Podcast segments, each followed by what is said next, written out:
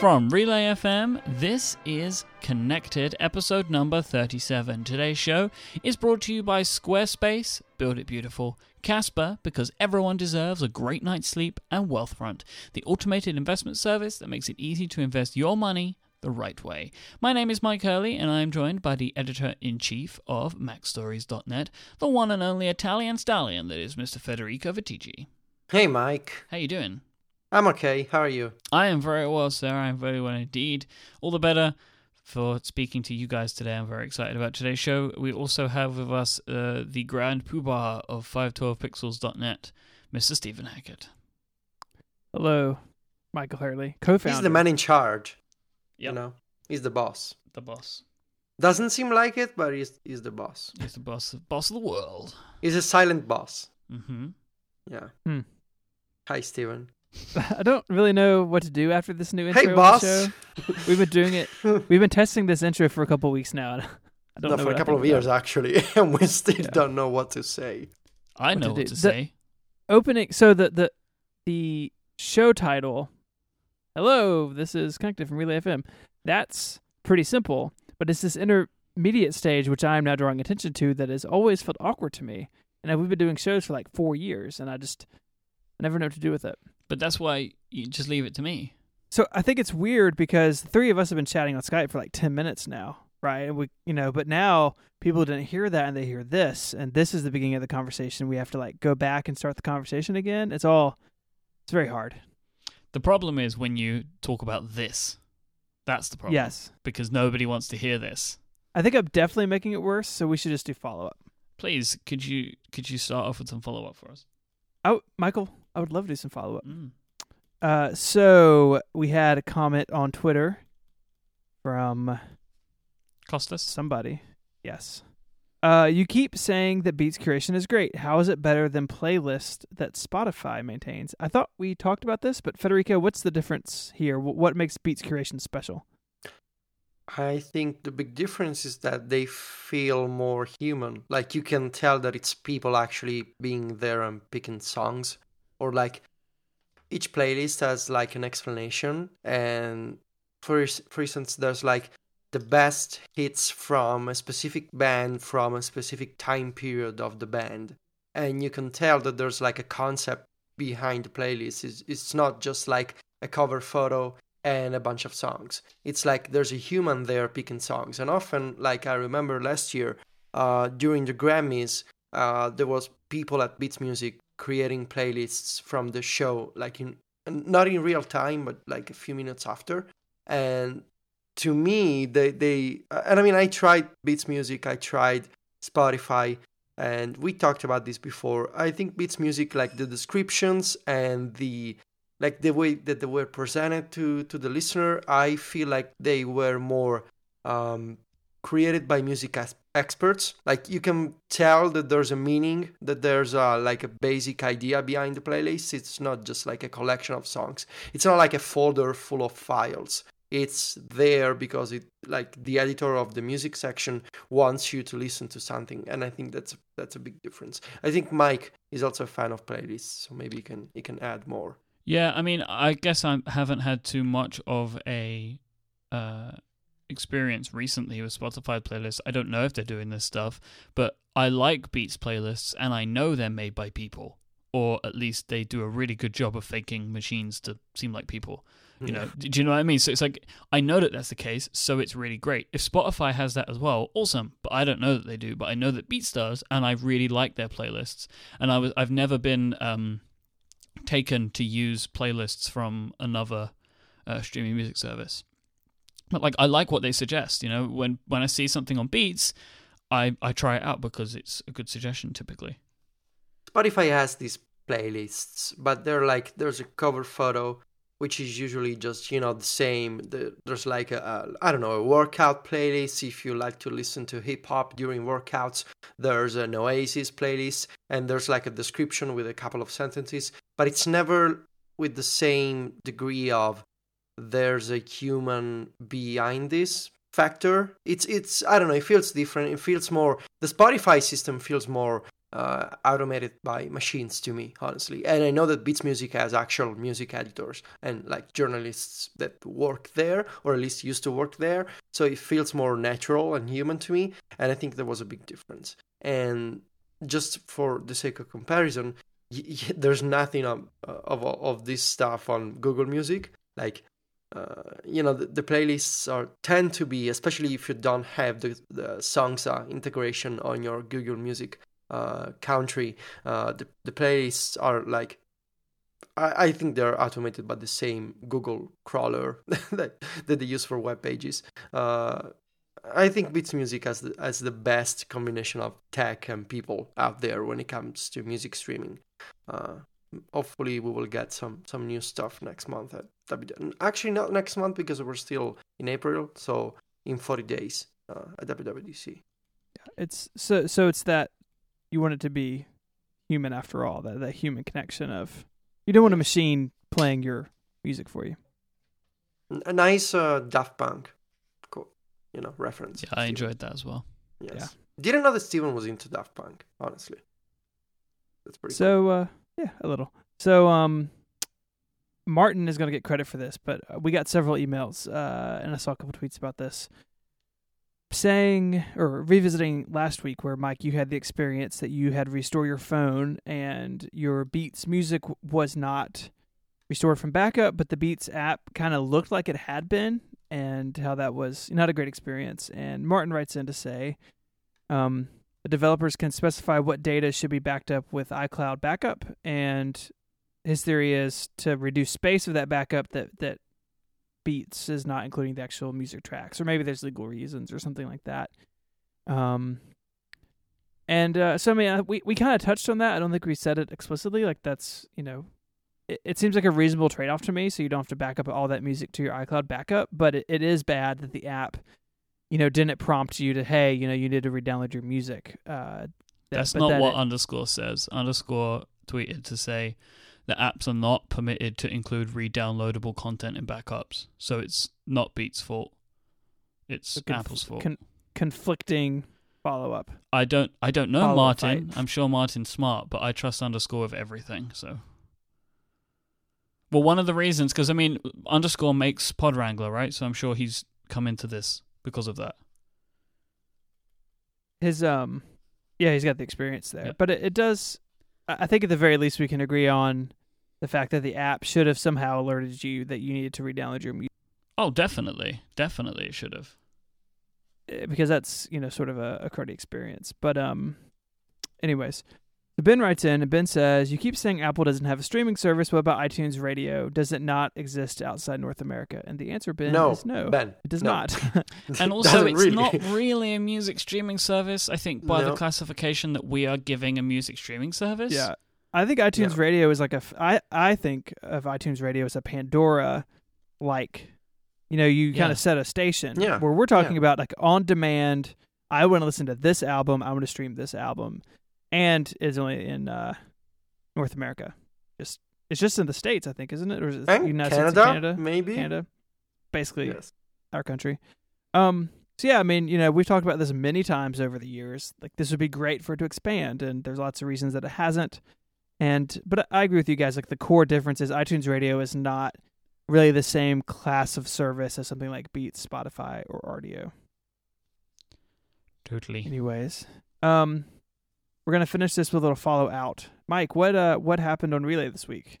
Uh, we uh, were very lucky to welcome, uh, honored, in fact, to welcome Mac Power users to the Relay FM family, which is just absolutely incredible. We are all the three of us here, huge Mac Power users fans. Uh, David Sparks and Katie Floyd do an incredible job every week, and they've been running since 2009, um, and they are now a part of the Relay FM family. Well, Stephen is also a Mac Power user. That is a good point. With the typo, with the, with the he's a power user because he is friends with Myke. Yeah. However, me and you both got to be guests before him. Yeah, yeah, but mm-hmm. that was in my in my OS 10 past. Does it mean that we get to do an iOS power users the spin off now on Relay? Yeah. Okay, I think it's just awesome. you, just you talking for just me talking. Hours. It's like a, it's called Federico Today, and it's a, it's a, it's a just talking about workflows. instantly. I was subscribed instantly. So, uh, Federico, you, when you linked to this, and thank you very much for linking to it, you, you shared a little story about Mac Power users and and kind Yeah. of what it did for you. And I thought it'd be fun to talk about that for a second. Yeah, and was uh, in August in August uh, 2012 when I was uh, hospitalized for uh, about 22 days, uh, just over three weeks. Uh, didn't know what to do, couldn't move, couldn't work. Um, I could listen to music and to podcasts, and I remember uh, deciding to catch up on the Mac Power users backlog that I had. I think it used to be Instacast. Man, remember remember those days? Mm. Um, and uh, yeah, it is. It's It just is. you know the the the podcasting scene. It's just a bit different today on iOS. And uh, I remember, I think one of the first episodes that I listened to uh, because I kind of knew the show but didn't really listen. And I think I started by listening to one of those Merlin Merlin Mann episodes. You know, uh, Mhm. it used to be like an annual thing that they would interview Merlin on the like the, the apps and workflows that he used. And I remember getting into the the whole idea of markdown and plain text, you know, that kind of stuff. And I kind of took it from there. And I and when I when I when I left the hospital when I when I went home, I remember downloading this uh, app for the iPhone and iPad called uh, Nebulous Notes, which I was one of the first one of the first uh, markdown editors for iOS with some basic support for automation. Only was based on JavaScript, I think, instead of uh, you know Python and, and, and the, the apps that I that I came uh, to use later. And yeah, so I think David and Katie were kind of are responsible for my addiction uh, today. So it feels good to have my my my you know these these these two friends on, on relay and to to continue listening with the you know on our on our network. I think it's it's great. I'm a, i'm a huge fan and many things have changed sin, for me since three years ago. And so I, I should probably keep a photo of katie and david in my office you know and just thank them every day. That, that'd be kind of creepy but also in a way nice i think. You should now you should set up like a Zapier or something to automatically thank them every day in the Slack room. Just every day the little TG bot pops up. Thanks David and Katie.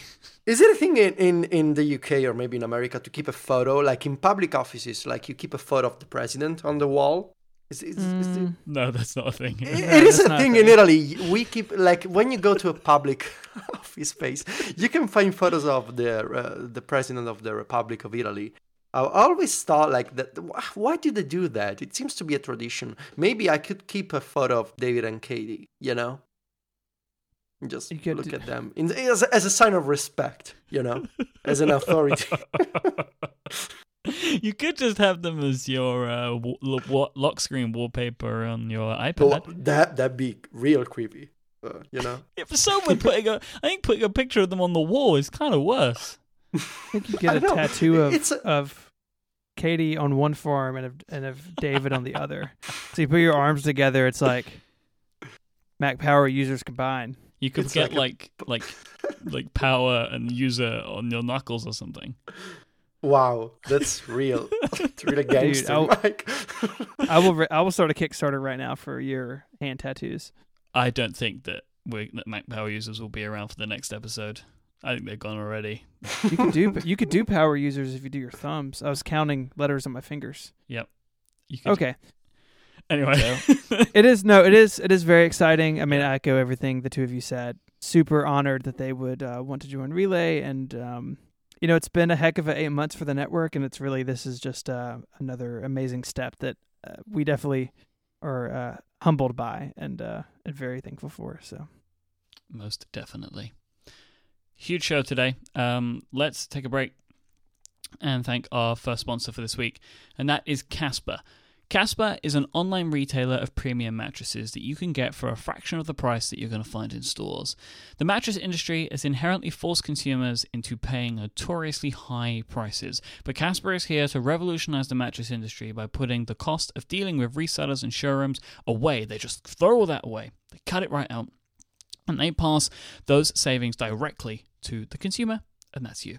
And Casper Mattress provides resilience and long lasting support. It's very comfortable. Casper mattresses are one of a kind. They have a new hybrid mattress that combines premium latex foam with memory foam. These two technologies come together for better nights and brighter days. It's just the right sink and just the right bounce. Usually, mattresses can often cost well over $1,500, but Casper mattresses cost between $500 for a twin size mattress, $750 for a full size, $850 for queen, and $950 for king. And all Casper mattresses are made in America. Casper understands that buying a mattress online can leave people wondering how it's possible. It's kind of an interesting thing, right? A mattress is this huge thing, and usually you'd think about going in and trying them somewhere. They understand all of this, which is why they make buying a Casper mattress completely risk free. They offer free delivery and free returns if you need that within a 100 day period. No questions asked, it's that simple. Lying on a bed for four minutes in a showroom also really doesn't give you a good feel as to whether that's going to be the right bed for you, which is why Casper has turned their buying process into a risk free experience. That Casper mattresses are shipped to you in a box, and I'm going to ask Stephen about this in a moment, and opening them is an awesome experience all of its own. Mr. Hackett, you have a Casper mattress. Can you please explain what it's like to open a Casper mattress and what your nights have been? Because you actually sleep on it, don't you? I do. I do. So yeah, so we, we get this box, and uh, I mean, it, it came through the front door. So I don't know if you've unpacked like a regular mattress. It's uh, it's like basically surgery to get into your house. Anyways, this little box, you cut it open in the room that you're in because it's like vacuum sealed. So it's like space magic. You cut the box open, and uh, we did it. We actually periscoped it, so I streamed it to the internet to like hundreds of people watching me do this in my bedroom. Cut the box open, pull the wrapper off, and it just goes, and like unfolds and uncurls and just lays out flat. It's really an amazing sort of hilariously awesome experience. And the mattress is great. We've really uh, enjoyed it. We've had it uh, several weeks now, and it's comfortable. It's it's uh, my wife and I have both really been enjoying it. That's awesome to Good. hear. Mhm. That is great. Listeners of this show can get $50 towards any mattress. They can get $50 off by visiting casper.com slash connected and you want to use the code connected at checkout. So go to casper.com slash connected, you'll get 50 bucks off and that's very nice of them to do that. Thank you so much to Casper for supporting this show and all of Relay FM. Why does Stephen get to review mattresses with, with his wife and I don't? I mean, not not with his wife, you know, with my family. Uh, because Stephen's in America and Casper only ship in the US at the moment. oh, that's that's sad. Say. No, don't do Mattresses- that. There's plenty to like about Italy. No, it's not, I, you know, shipments. not that. far. yeah. As soon as as soon as I can find an Italian mattress company, I'll I'll hook you up, Federico. Okay, thank you. You say that the the ultimate irony is going to be that you get your Apple Watch before me, but we can talk about that later. No, that's not gonna happen. Uh, But So I just wanted to uh, give a, a brief story. So later on in the episode, I'm going to talk through um, a day in the life of wearing an Apple Watch. But there's just one thing that happened on that day which doesn't really get into the story, but I, th- I thought it was really funny. So me and my girlfriend we went to the Apple Store because I wanted to see if they had any bands in stock. Um, and we were upstairs in the Regent Street store. And I was just looking at stuff and I was buying, I was like using EasyPay to buy a charging cable. I was getting an extra charging cable to which my girlfriend then just kind of walked off to get like out of the way because she was she basically had seen like an empty area of the store like so she was just walking to get out of the way. She walked about three paces and a security guard basically jumped on her. She wandered into the Edition try on area and Oh. they freaked out they did not like that at all so she just walked into the area. so this is the interesting thing, right? The Regent Street store is a two-floor store. It's really big, and basically all they have is just in the corner of the top floor. Uh, it's not roped off. There's just one security guard, one Apple store person, um, and two tables, and one try-on thing. And I think the table had the glass thing in it with the edition watches inside. Um, as well as like one of the try-on pads. That's all they have. It's not roped off. It's not a special room. Nothing. It's just a part of the Apple Store that has a security guard and an Apple Store rep. Um, what know, happened uh, next? They basically effectively threw her out of the area like as quickly as possible. Uh, and Well, thank God you're in the UK. In America, they would have shot you. exactly, I started laughing a lot because I realized what had happened, and she had no idea what was going on. They didn't say, no, ma'am, this is where What the really gold say? watches are. She was like, I don't understand what's going on. And I explained it to her, and she just said that it was stupid. To which I agreed. okay. She should be a tech blogger. She should. That was a hot take. yes. Right, Federico. Let's Yeah. let's let's do some more serious stuff. Can you give me a uh, a a brief overview of the Q2 results um, that came out yesterday? Apple's Q2 Oh. results. This this is supposed to be serious. Okay. Yeah. Well, I mean, you Um, can you can joke about it, but Oh, lots of money, you Mhm. know?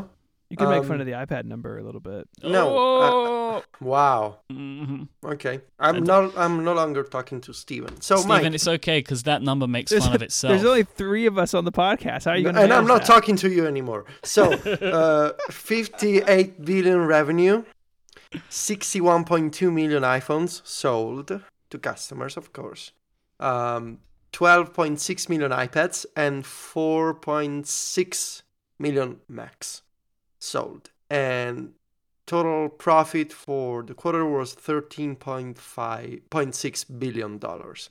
So it's um it's just about three three billion over the uh the, the guidance for from Apple for the quarter. So it, it was a good quarter, you know, especially iPhone sales. Uh, analysts analysts were ex- expecting about 58 million iPhones. Instead, they did over 61 million. So the iPhone continues to be a huge business for Apple, the biggest, of course. And the real surprise for many people was the importance of China uh, for the numbers. Uh, if you look at the at the results, the basically the revenue by area. You know, Apple has uh, uh, I think five regions. There's Europe, Americas, Greater China, uh, Asia Pacific, and Japan. And Greater China was about twenty nine percent, and it was bigger by revenue than Europe, which was twenty one percent. So it's become the second biggest market for Apple. Greater Is that the China. first time that that's happened? See, that I don't know. I think it has been growing for a while, and I remember Tim Cook's comments from a while ago that he said, We feel like China could be our biggest market by, you know, uh, over the next year. I think it's not the first. No, maybe it's the first time that it was bigger than Europe, actually. I think so. Yeah. Because lots of people yesterday, you know, I follow a bunch of those analysts on Twitter, and a lot of them were surprised by basically almost 30% of revenue from China. And so, of course, Apple had a bunch of announcement uh, of announcements during the the, the conference call.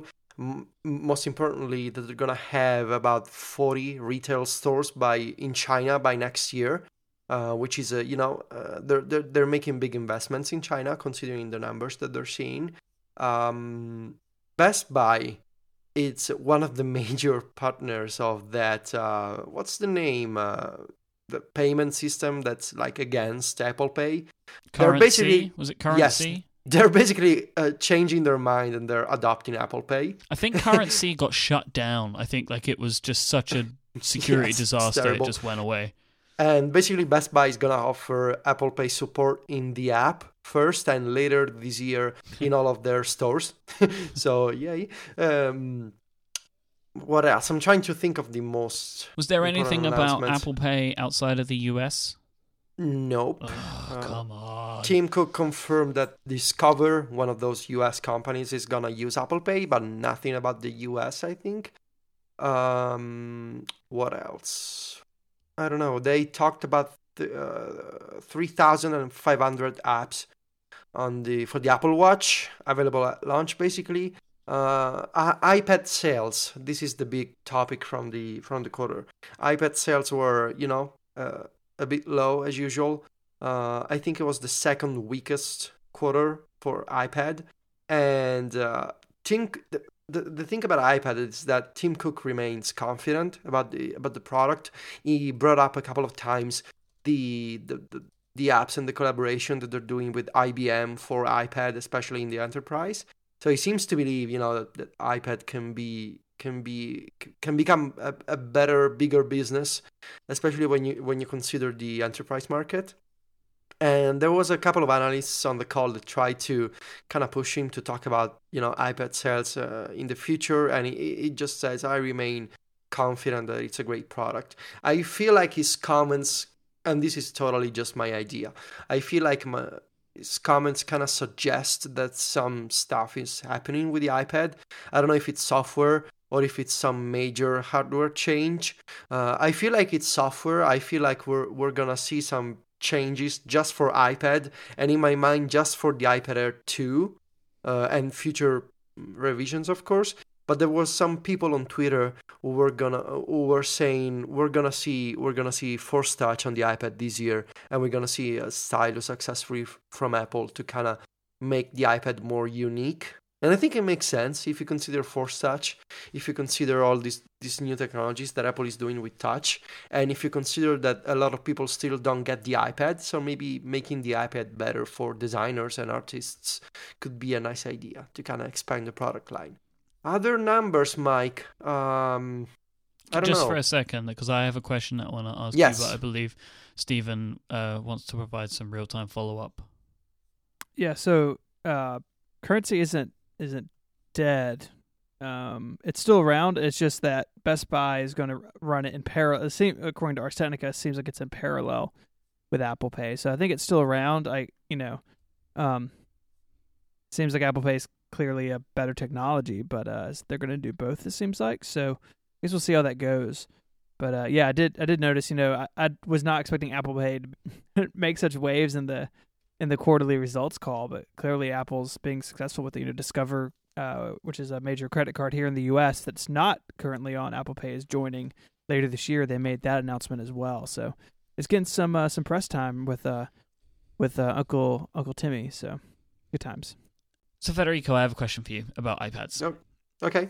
Um, I mean, obviously, I, I understand what you're saying about you know about it looking like there's going to be some let's what with what Tim's saying. It hints to the fact that they they could be working on something, right? hmm But if you will allow me to play devil's advocate for a moment, Mhm.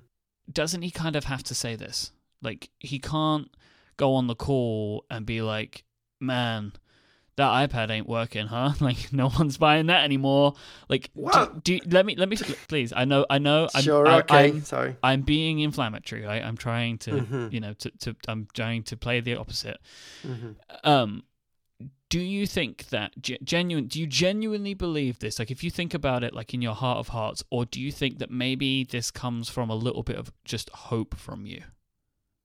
No, not at all, because it's still a big business. You know, 12 million units is still a huge business, bigger than most companies. Yeah, but the th- this is the thing, right? And again, to put this into to perspective, that you are completely correct with that. However, Apple size, it's it's interesting.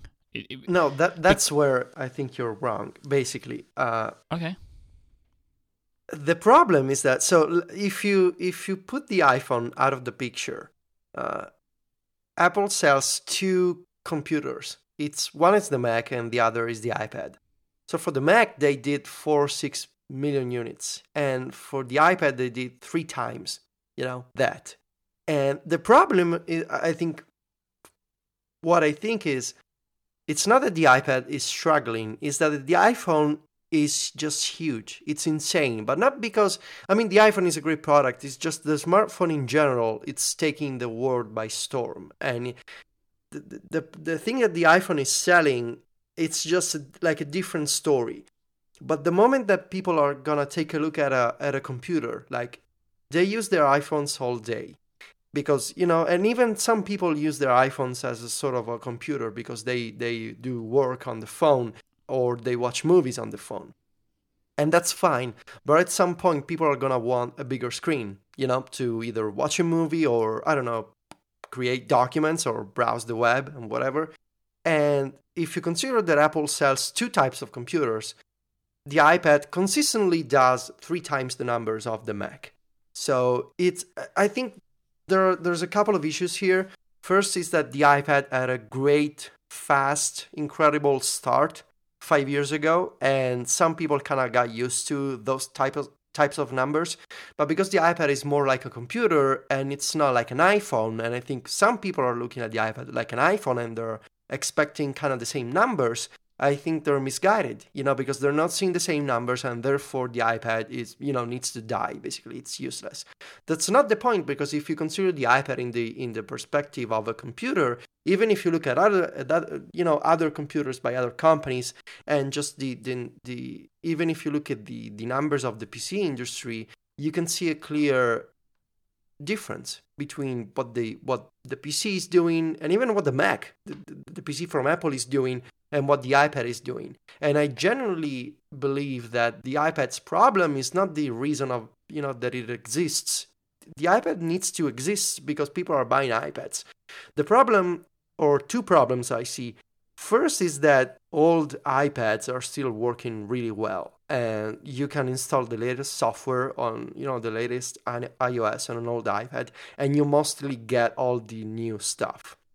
The second problem is that Apple if anything I think I think Apple's fault is to not have figured out really how to make unique new useful software for the iPad. I think they're they, they've been for 2 or 3 years kind of caught up in a situation where they just wanted to make iPhone software bigger on the iPad. And instead, they should have maybe taken the opposite direction and to make, uh, I wouldn't say a separate fork of iOS for the iPad, but bigger differences, uh, different features, and not just, you know, an adaptation of iOS for the phone to the iPad. But my point is that you shouldn't look at the iPad in the context in the context of the iPhone, but in the context of the Mac, because people are gonna buy a computer are gonna choose between an iPad and a Mac, not a, a an iPhone and an iPad, and I think that's the biggest difference. I'm And- gonna push on you again, though. Okay, Okay. Uh, I appreciate the numbers are larger on the iPad, but Mac sales are growing, iPad sales are declining.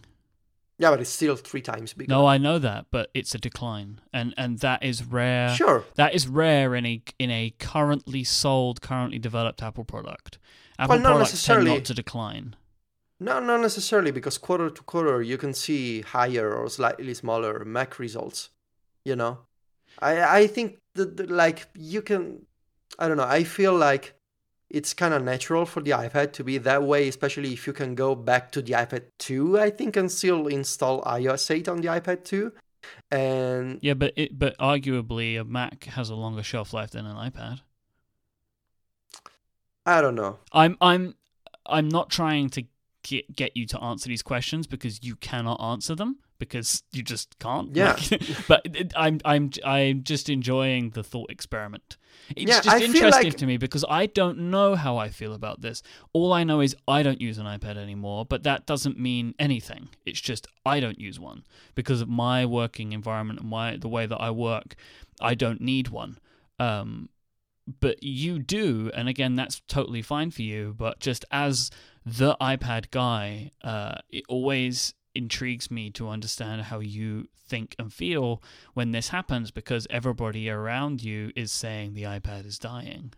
Yeah, I feel like I don't understand, and I know that Stephen wants me to stop. I, I just want to say this, and then we're gonna move on. Uh, I just don't understand people's commitment to saying that the iPad needs to die, and this is especially true in tech circles. I feel like nobody, at least in the people I follow, so take that as a sample of about a thousand people. Uh, with the exception of a few good ones, I feel like most tech bloggers and other kind of you know people who follow the tech scene they have this weird kind of unnatural obsession with the iPad and the, just maybe the tablet in general needing to go away for some sort of you know out of spite. I don't know why honestly. I feel like they, they feel endangered by the idea of a tablet as a computer and this has always been true. I mean i've been talking about this stuff for the past two years so i i, I wouldn't mind you know people say hey you're stupid or you know that kind of stuff.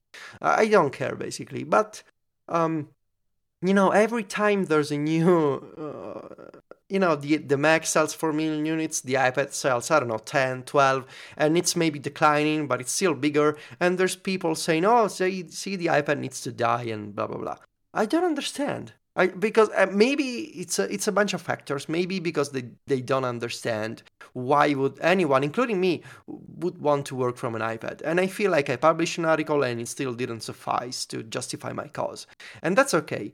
But maybe other people feel like they want to be analysts and they want to kind of tell Apple what to do. And that's also fine because everybody has a hobby. I, I just, at a very oh. basic level, at a very basic level, I, I don't understand. I don't understand why. I mean, usually I'm not the type of guy who says it's okay, just listen to what Tim Cook says because I I like to question Apple's motivations and I like to to to do what you do, Myke, and to kind of push them, you know, to Yeah. to to want to know more. But I feel like when Tim Cook says there's an iPhone, there's a Mac, there's an iPad, and everything will work out eventually and it'll be fine. Why can it not be that way? Let's just wait it out. If I want to use an iPad, let me use an iPad. If I want to use a Mac, good for you. You know? Everybody should chill, I think, more. If That's my- anybody is ever gonna make a connected clip show, everyone needs a hobby is potentially my favorite clip of all time. That was the sickest of burns. Th- thank you for that, Federico. yeah.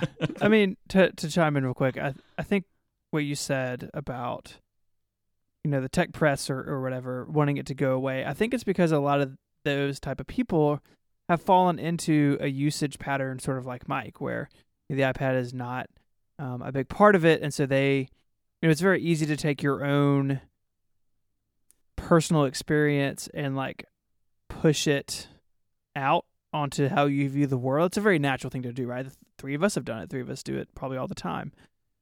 But I think it's particularly problematic in the case of a product like the iPad, where very clearly a very strong business. Most technology companies would kill for any product that moved.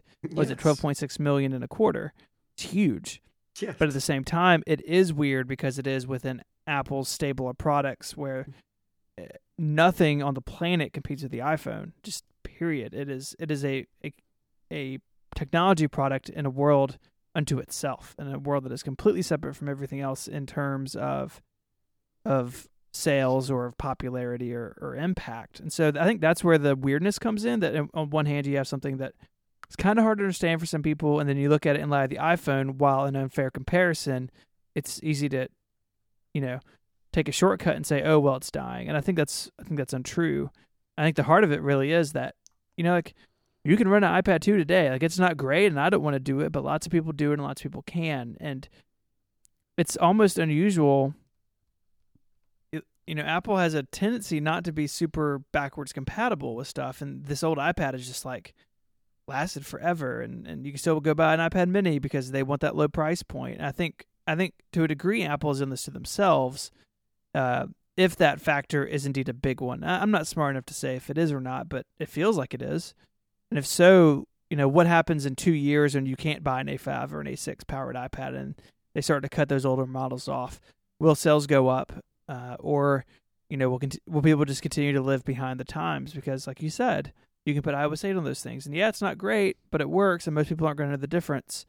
It's just a very, there's like lots of weird factors here. And I think anyone who just looks at one or two of them and makes a conclusion is cutting corners. And um, I think that's where all the frustration comes from for the three of us uh, looking at this. Why don't people like people who are different from them? That's That is a that is a question that is way bigger than we have time for today. I'm gonna take a break because I I want to talk about the Apple Watch. Um, I don't know what you guys want to do, but that's what I want to do. Um, this week's episode is brought to you by Squarespace, the all-in-one platform that makes it fast and easy to create your own professional website, portfolio, and online store. For a free trial and 10% off, visit squarespace.com and enter the offer code WORLD at checkout. Squarespace, build it beautiful.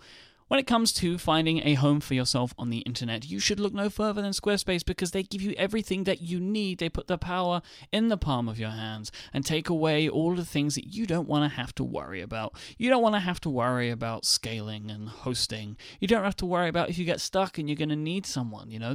With Squarespace, you don't have to worry about any of that because they give you all these things. Squarespace's system is rock solid. I have used it for years. We still use it at Relay. We power our store and our blog on on uh, Squarespace. Couldn't be happier. Squarespace's templates are really beautiful. They have fantastic designs. They're super clean. They look great on all devices because they have responsive web design built right into the core of them. Um, they're always adding new templates. They added a ton more with the most recent release, Squarespace 7, but they add them all the time. Um, they have some great templates that are focused around blogging. They have great templates that are focused around creating portfolios, but they also have some now for certain industries, like maybe you want to put music online or you're you're an artist or an architect or a chef, you know, you want to put your uh, restaurant website on Squarespace, they have templates now that are specifically catered to each of these professions.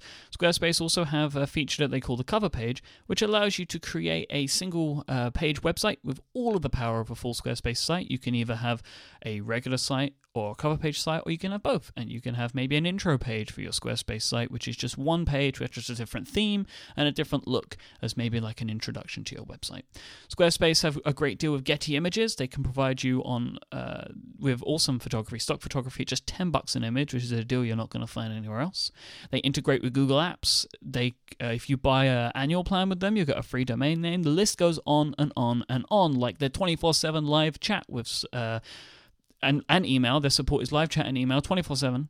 they have teams located in New York, Dublin, and Portland who can help you out with that. I mentioned that we have a store Relay um, that is on Squarespace's commerce platform. You can sell physical or digital goods. Squarespace are the best. You can start with plans at just eight, from just eight dollars a month if you sign up for an annual plan. They have monthly plans as well, but you can go and try it out for yourself. You can sign up for a free trial with no credit card required and start building your website today by going to squarespace.com. When you decide to sign up, make sure that you use the offer code WORLD at checkout. W O R L D. Thank you so much to Squarespace for their support uh, of this show and all of Relay FM. You will get 10% off your first purchase with that code, so don't forget to use it. Squarespace. Build it beautiful. So, gentlemen, uh, I have my watch. You two, what is your current status? Hmm. Very sad. Very sad. Processing. It's both processing. Forever. Yes. Uh, f- for the show, I'm very lucky that I got mine, I guess, because that would have sucked. Yeah, Like, you are. We hate you, Myke. Well, okay. I mean, it's not my fault. Yeah, it is. Well, I, I just I didn't choose the one that everybody wanted. I suppose. you were being different. Yeah, I have the we love you aluminium that, Myke. sport with a blue band. You know, like a like a cool. Blue band. Yeah, I'm you like, like a you like blue. Yeah, I like blue. What's wrong What are with you, a Smurf? Oh, why are we being this way? Did, just Federico, didn't you ask like two seconds ago why people don't like yes, people and that's like them? that's the joke. Steve. Oh, oh. I just thought I was being attacked. yeah, I thought you were just Yeah. being bullied. So, what what I thought I would do because I mean I've spoken about some impressions on Upgrade. People are talking about impressions all over the place. So I thought I would maybe try and uh, frame the discussion on this slightly differently. And what I have done is uh, on Saturday um, of of last week, so over the weekend, I was out of the house all day. Um, I was out doing various different things that you'll hear about shortly. So I decided that what I would do would be to write a diary of the day with all of the different ways that I used my Apple Watch to try and give an idea of what a day in the life of an Apple Watch user can be. Um, so I thought I would maybe go through some Hmm. of that, and then you guys can ask me questions and stuff. And, and Okay, I have a question. please. Did you write or dictate the diary? I wrote the diary because I wanted to have TextExpander snippets. Okay. So I use drafts to do that because I, I have timestamps, um, and I and I wanted to use TextExpander Wow. and drafts to to put that together. So I I have my diary. I also have just some general thoughts as well, which I can refer to if necessary. Um, but do you guys have any questions for me before we begin? Do you maybe want me to give my overall opinion about some stuff about the watch? What would you like me to do? I I really only had one question, and it's sort of a, a meta question. But how has it been using it? Do people notice? Do you feel weird? Because we've talked a lot about that, and I still actually worry about it. Um, in fact, just the other evening, I had to um, run an errand on the way home and stop stop by someone's house, and it, it I could have felt weird in that situation wearing it, especially if it's new, you know, just for kind of like you know social reasons. And I was wondering if you've had any of that um, sort of awkwardness that we had predicted. I feel it because I know what it is, and it's with this huge blue band. It kind of draws attention anyway. Um, I have had some people look at it. I've had some people ask questions about it. Um, I have had that. So like, it, at the thing that I was at on Saturday, uh, someone asked me if it was the watch and what I thought about it. Um, they they knew it when they saw it. They called it the iWatch. Um, no, no. Yep, What kind of friends do you have? they're not friends. This Okay. is, these are random people. You'll hear about this in a bit. I don't know these people. I definitely they're definitely not my friends after that. uh, they asked about charging and they asked why nothing was on the face. Hmm. Well, that That's was quite point. interesting. Yeah. It was, it's, it's a good question. Yes. I'll get to that in a bit. it is a good question. Why is there nothing on the face? Um, so, but yeah, I do I do feel a little bit awkward, but I'm just trying to get over that. Like I'm trying to not feel too awkward when I'm talking into my wrist. Like I'm trying to just push past this because otherwise I'm always going to be weird about it. It's like when I got the iPhone for the first time or whatever. You know, you, you- we've spoken about this that you use it in public on, in public or in public transport, and you know people know what it is, but you kind of just gotta got to carry on or, or you'll be hiding it forever, which is not the point of the device. I wouldn't be able to do that in Rome. I would just be mugged as soon as I as I leave the what do you call it? The tube? Yeah, I mean, I like to the a tube, point. they would mug me. I don't, I'm not like flashing it around the place, but I'm also kind of trying to not like hide it. You know? Um, yeah, yeah. If I want to use it, I'm like using it. I'm not like covering it up with one hand and, and like tapping it in my nose or something. I Hmm. do way more nose tapping than I expected, by the way, Nose tapping? Why? Why? Wait, why? because you cannot use this device with one hand. Like it is not possible to do. So, so just you, just use your you have nose. Yeah. So let's say, for example, I get a message, right? I'll get a message. I've only got one hand free. The one hand that's free is the one that my watch is on, right? And I want to respond to the message. I can use my nose to tap the reply, then to tap Siri, talk into it, tap done, and it will send. And then it's easy. And I use my nose. It's easy. And nose will can touch a screen like anything else. You guys wait. You'll be nose tapping. I'm telling you, that is the future. Nose tapping is the future. I just wanna I just wanna see these happening. Can you can somebody you said have this. someone take a photo of you? No. Somebody said this to me a, a while ago. This is not a one-handed device. You can't, like, you cannot do it. Like, say for example, you want to send a message to someone. Like, I can say "Hey," and then the next word, but you cannot go through that process without tapping things. Like, it is not possible to do things on this device without having another hand free. Sometimes you don't have a hand free, so you use your nose. Like, I don't, you know. No, do you have a lo- do you have a long nose, Myke? I don't think I have a long nose. I, I think the end of my nose is relatively pointy, so that may help. Maybe Oh, it's kind yes. of like a finger. You know? wow. Well, we know that you have long fingers. The Myke. thing is, the So thing maybe is, the nose.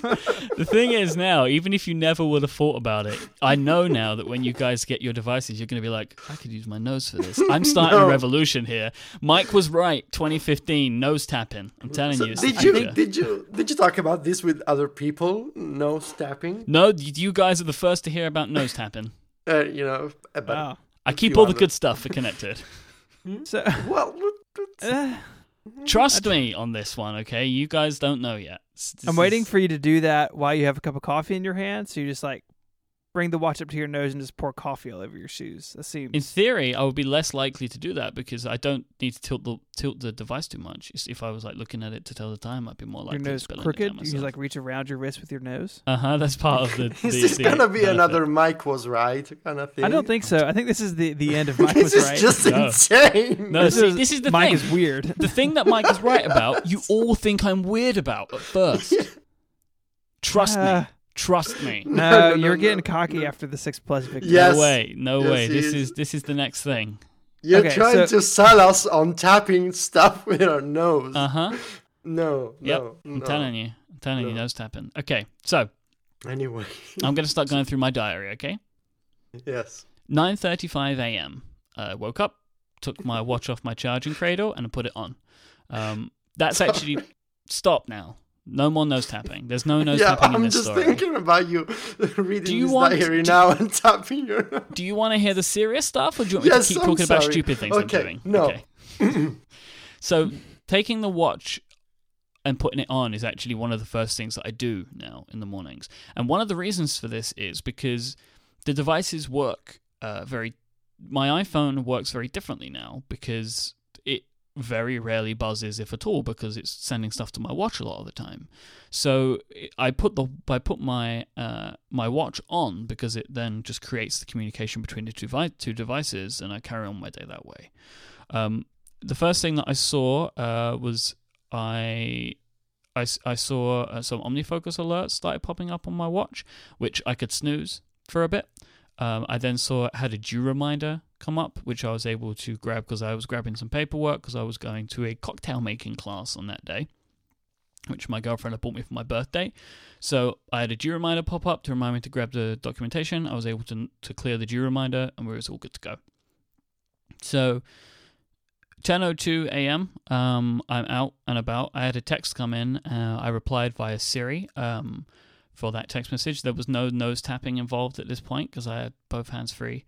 Uh, I was listening to a podcast on my phone, and obviously Siri didn't pause the podcast, which felt weird.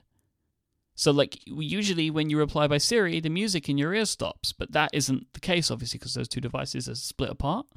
Um, and that was a strange thing. But it makes sense that it wouldn't do it, but it was just weird to be talking into Siri and still hearing like ATP in my ears or something. Then I received a phone call uh, and it came up on my watch. And this is the first time that this had happened. So I answered it. Um, and the conversation was happening from the loudspeaker on my watch, which wasn't what I was expecting. Uh, I because I was used to doing this with the Pebble, where you answer and it's in your ears again, right? But the call is on the watch, um, and I wasn't sure how to switch it back to my iPhone because uh, I knew you could use handoff, but I wasn't sure like if there was maybe a way to just say like on the phone like route to the like route to my phone, like on my watch, like send this to my phone. I don't want to have this conversation like Dick Tracy right now. It's not something I need to do. So I grabbed my phone out my pocket and I had the little handoff icon and I flicked it up and the call just switched over.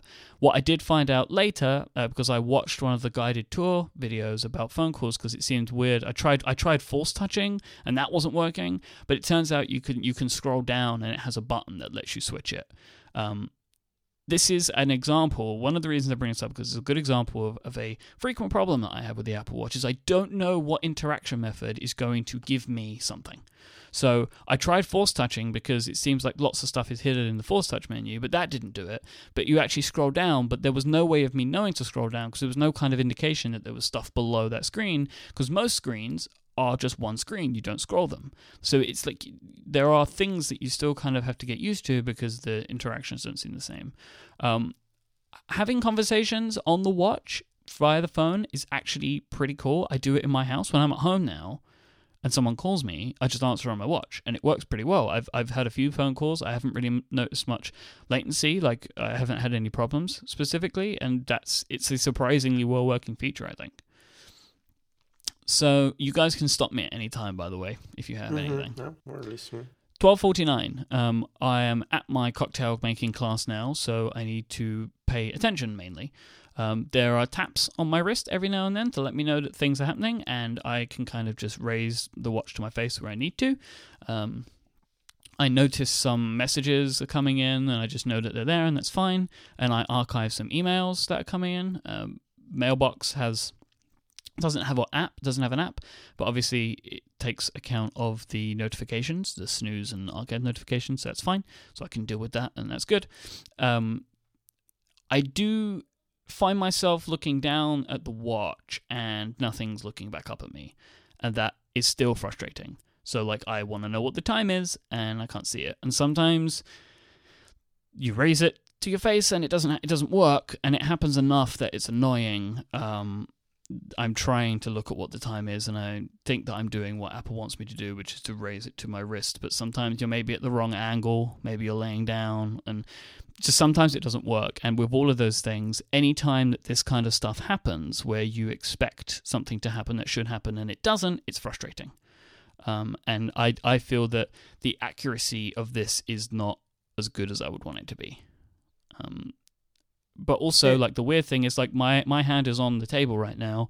If I look down, I cannot see the time. That is weird on a watch. Like flat out, Right. that's just weird. That's not what I expect. Is it uh, getting it to wake up? I mean, do you find more luck with it if you sort of do an exaggerated motion? You know, like very deliberately turn your wrist over, or is it just sort of hit or miss no matter what you do? Um, like I'm now like moving my wrist back and forth, like spinning Mhm. it, and it's not coming on. You have to raise it to your face for it to come on. Although now it's not doing it. Oh, there we go. Now it's doing it. This is the thing. It it just seems like you can't get it to work the way you want sometimes. It's frustrating.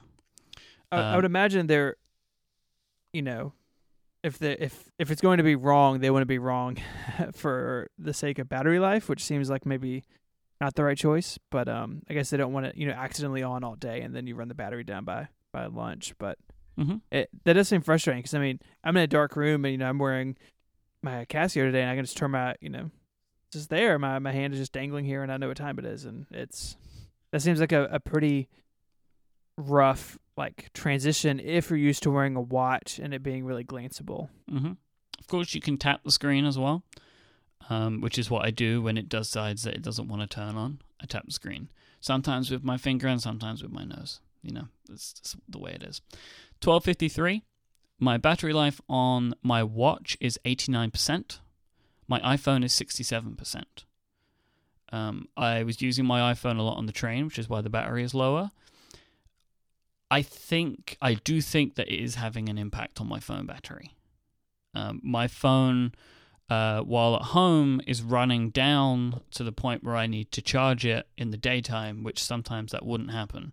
I don't think I have enough data yet to say categorically if that is happening, but I think that it is. And if that's happening to six to me with six plus, if you're an iPhone six or lower owner, you are going to be very sad with what the Apple Watch could be doing to your battery. If I'm correct, uh, but I think it is having an effect um, on my phone battery. Um, at 1:27 p.m., my watch rebooted after I pressed the crown. I don't know why that happened. it just did. I've had this happen a couple of times um, using third-party apps. Uh, sometimes you use the app, you press the crown to go home, um, and it reboots. That is a that is a thing. Seems fine. I mean, to be fair, my iPhone 6 Plus does that. Just you know, switching between apps. So, what can you what can you do? 1:39 p.m. I used walking navigation for the first time. Oh, with So- the 15 taps to So turn turn right. Yeah, they're going to take some getting used to. Uh, I think I could get used to them. They do feel different. I just couldn't remember which one did was for which. Like I could Yeah, tell that one the of them was a was a long list of taps, and the other one was some groups of taps. Right, that's how it works. So I think like one is like twelve taps in a row is left or right, and then I think it's three sets of two taps is the other one. I couldn't remember which one was which, uh, which isn't helpful. Um, I think it's. I think there's a basic. There's a basic math that we can use to to understand the left tap.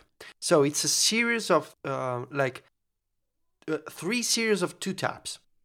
So it's like six taps in total. So if you do six six six, it's the number of the devil. uh huh. The Uh, the devil is you know is evil, and the left uh, is usually associated with the evil. You know, in in in some traditions. Uh-huh. So the the six taps are evil and left, and you should go left. Okay. Wow. I mean that makes sense. I, I mean, it's gonna that. stick in my brain now. I mean, the the so it's it's a series of twelve taps to turn right and three pairs of two to turn left. So you were right or close to right.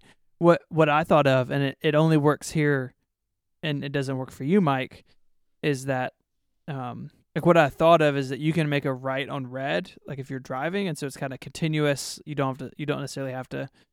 Uh, you have to stop, but you know, left you have to like stop and look, and and so I don't know. Like that's kind of what made me think of like a left hand turn driving in the states is more dangerous and you know requires like closer attention. So that's just what I thought of. Like oh well, you kind of sort of like more attention going to the left. I don't know if that makes sense to anybody but me, but it, it like this feature, like the fact that it's 12 taps and then three sets of two or whatever, like sums up so much of what I think about the Apple Watch of just being like complicated and not consistent in the way that it is complicated. Uh, I don't know. It's I don't see myself using this this particular feature very much. So I want to go back a moment because there are some people in the chat room that are uh, upset at me. The, the thing is, like, I can t- I'm turning my wrist in the same motion that I was a minute ago, and it's now working. The, the screen is coming on. My point wasn't to say that it didn't work. My point is that it is. I find it to be inconsistent. Sometimes the same movements can either turn the face on or do nothing, and, and that that's my problem. I'm not. uh, It doesn't not work. It's just sometimes it doesn't work, and that I find more frustrating than a consistent thing that I can bet on. That Yeah, and I've seen that me. comment from several, several people. Mhm. So I don't think it's just like your weird, like British wrist action. Um, at 2:28 p.m., Matt Alexander sent me his heartbeat, and we exchanged some taps and doodles. Uh, I like digital touch a lot. Uh, I think that it is silly and sometimes kind of like why, but I like it. And my favorite thing about it is the fact that there is no history of it. I like that the things that you send they only exist in the time that you see them. And the time that you send them there is no history of what's been sent. You cannot see what people have how people have tapped you if you've already looked at it or what they have sent to you by doodling. I like that it is kind of like an ephemeral way of talking and and, and I, I i have been enjoying it. I think again like with the crazy freaky emoticons a lot of it is being used at least by me in a kind of ironic way right now. Um, but i do like i do like it. I'm enjoying it. I think it's fun um, and so that's something that, I, that I'm enjoying. Uh, Do to- you? Yep. Do you want to talk about the emoji? So you've sent some to me, and I, I don't have a watch. I've just got the phone, and they, they show up in their gifs, and you can drag them out of messages onto your desktop, and it's a GIF file, like you have them there. Um, but they're they're weird, right? Like we talk about that, like how it's just they seem odd, oddly designed, and and like childish, but not in like a cute way, but in a creepy way. I like the fact that they are animated, um, and that you're able to have control over them because it really makes sense that to be able to have choices of emojis, so faces, hearts, and hands, and you can select which one you want by scrolling the digital crown, and it cycles through. That is a, a, a very smart way of picking emoji because there is also an emoji picker in some instances where you can pick the most recently used emoji on your iPhone and it's just more tapping and tapping and tapping. But you can be way more emotive by being able to change things by using the digital crown, scrolling through emotions or whatever.